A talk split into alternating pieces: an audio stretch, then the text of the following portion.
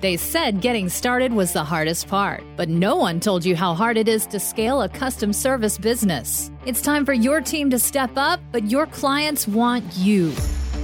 Discover how to scale to seven figures and beyond by freeing up time and getting your team to run whole parts of the company so you can focus on scaling profits. This is the Hands Off CEO with Mandy Ellefson.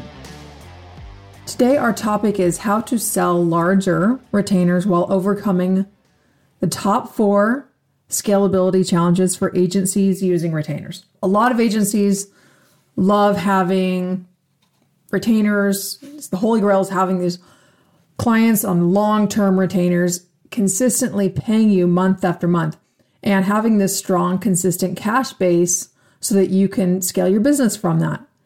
But a lot of clients are resistant to purchasing high ticket, year long retainers. So, why is that? It can be very challenging to get to that point where clients are going to commit at this level, and it can take months or even years of testing with these piddly small projects to be able to build that trust with them. Here are four problems that we consistently see with retainers. So, first off, I don't even like the term retainer, okay? But this is what our industry uses. So, this is why we use the word retainer.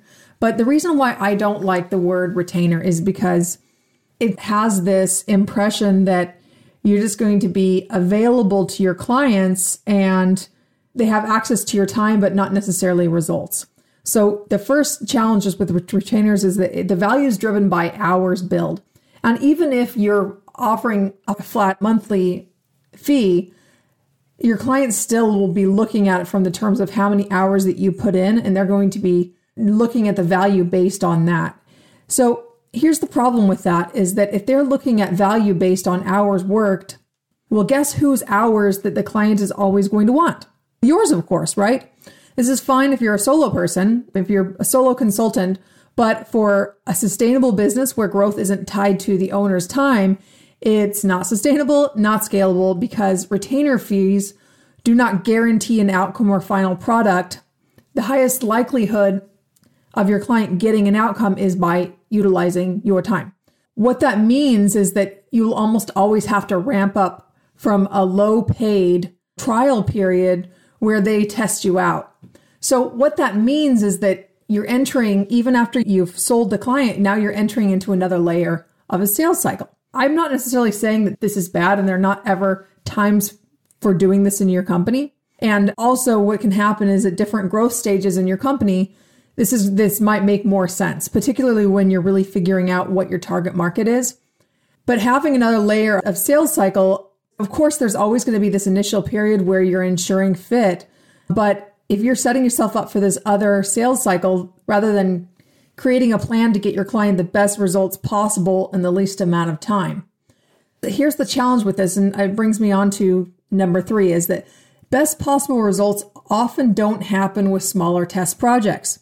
So maybe you've experienced that yourself. So unless this is a specific part of your process and it, and it lends itself well to this, you could be putting yourself in a place where you have to work really hard in the first stages of your agreement, oftentimes going outside of scope to be able to prove yourself, prove your value. And in doing that, one of the things that we hear a lot, and an agency owner just told me this week that how do we get these longer term retainers? Because what happens is we'll do this project work and we'll be busting our butts three, four months and do really great work. But that's around, around the time where the client's like, all right, well, we're good.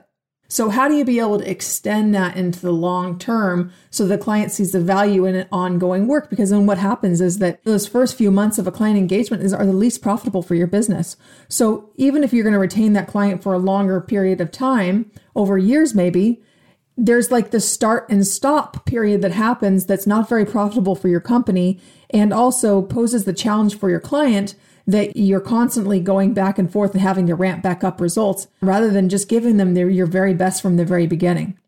And maybe you've experienced that. Have you ever done small projects that you've had the challenge of both delivering on, delivering this amazing experience, and then also having to upsell to the next level? I've been there and it's really frustrating having to balance the two when all you want to do is just deliver really great results. But now you have to find yourself in this place where you're selling yourself again because a client isn't investing enough into the entire process. which can make you feel like you have to either pull back so you don't give away the farm or to over deliver and you know potentially even lose money in the project. We do see that happen quite a bit. So it can leave you feeling conflicted. So maybe you're over delivering, the client feels full, as I might say, and then it just results in this start stop cycle, which hurts the client's progress and kills your business profit margins. You do need to get clients on retainers and you need to find a way to that it's no brainer for your client to be working with you from an earlier time and at a higher commitment earlier so that you're not working for scraps to prove your team's worth. So instead of thinking in projects or time, think about it like orchestrating an experience to generate your very best client results ever. And that can come in the form of a program. So let me give you an example of this. So Alan and Zach, their agency is Hook Lead, and they serve SaaS businesses. And what we we did is they went from where they were an agency that worked with SaaS companies to an agency that delivered 500% more sales demos in 6 months. Now, they were not able to do that when we first worked together on this, but what we looked at is under the best circumstances, what are the things you need to have in place to do your very best work? And we just worked this out. We pushed these different variables between client type and outcome and the problem and really understanding those three variables. And what came out of that is this clear five step process to be able to generate 500% more sales demos in six months. So we looked at what was it going to take to generate to accelerate the return on investment and, and we built a process around what their clients actually wanted not what they wanted to deliver so what that did is it moved them off these one-off little projects that were driving down a, quite a low monthly fee versus and sometimes they would have a relatively high monthly fee but they would only be staying for a few months again that same challenge of like you doing these, these one-off projects and clients get what they need and don't continue on. So what we did was we put together this program, like I mentioned, that had that big outcome. And now all prospects want that offer, but they won't deliver that for just anyone. They get to pick and choose their clients and they've been able to over double their fees and also double their monthly income in three months. And that's because they're now selling a bigger outcome and a journey for their clients to get what they actually want and they've been able to replace the smaller projects that ate up their bandwidth. And now they have more bandwidth for the right work and the profit margins to hire support to grow. So this perfectly illustrates what I'm going to share here next with the biggest challenge number four, which is working up to a retainer with small tester projects. It keeps the CEO stuck working in the business. So these smaller projects, while they seem like they can be a nice little cash injection in your business. And honestly, it really is a good thing to do at some points in your business. But when you start running into issues with bandwidth, you really need to make sure that those projects that you're taking on are really worth it. So there's this this myth that all revenue is good revenue, but that is totally wrong. All revenue was good revenue when you were starting out and really hungry, but the business can become bottlenecked by these one off, highly customized, strategy heavy projects that are mostly delivered by you as the CEO. And when you're scaling your business, you need to focus on the right kinds of services to offer that are not going to be keeping you bottlenecked in it. And I am not saying that you shouldn't do one on one work with clients, but what I'm saying is that is really evaluate if these little one-off projects are really serving you. And I'm also not saying that you should completely get rid of them because like I was saying with Alan and Zach, they replaced the smaller projects with larger ones. And it's really this transition where you get to when you're just like, I'm simply not willing to do any more of those projects because you see the impact that it has on your team and on your business and ultimately on your clients too when you realize that these smaller projects it's not the full outcome that we can deliver these clients and we would rather just work with clients that we can do our very best work for. What happens is that at a certain point in your growth, the CEO's time is more profitably spent working on the business rather than in the business doing client work. Again, like I mentioned, this doesn't mean that you're not doing client work, but it might mean that you stop doing all client management. Your team manages what we call your service management blueprint. And what that is like the whole journey for through your client journey to be able to get a, a specific outcome. Like I was giving you the example, the, the 500% more sales demos. there might be key areas of the process where you add value, but you can put your hat on as the strategist and your team uses you as a resource to manage client outcomes. So instead of you being the one managing client outcomes, your team is managing it and they're pulling you in at key points where you're going to add the most value. And let's face it, once your team clearly knows how to deliver the vision and you know what success looks like, they're going to do a whole lot better job at managing all those details and ensuring that happens on schedule than you are. You empowering your team by communicating the vision of what success looks like is going to be what allows you to step back from that. And then what happens is you don't have to contain that all in your brain. And what we have seen is that you'll be able to at least double your mental capacity for serving clients. And that's one of the things that we've seen is that it's not necessarily the team capacity or team resources that can slow down the growth of the company, but the overall mental capacity for the CEO, who is oftentimes the key strategist. And you just making another sale sometimes can be just like, yes, that's amazing. Oh no, now I have to fulfill this. So you we want to get to this point where you make a sale and it's exciting because you know that your team is going to be helping you really manage all that as well. I recall about two years ago when Jen, our program director, she came on to partner full time at Hands Off CEO. And before she came on, I was really struggling with client management. And you had to pry it from my death grip hands. And I even fired people in the past for saying the wrong things to clients that I felt could have really hurt the relationship. And maybe you've experienced before letting go of that relationship, that direct relationship where you're emailing back and forth and staying on top of clients, that can be really scary. And maybe some of you listening to this who have done it before, you can really understand that. And maybe if you haven't, if you're stuck in that right now, you, you can really feel that as well.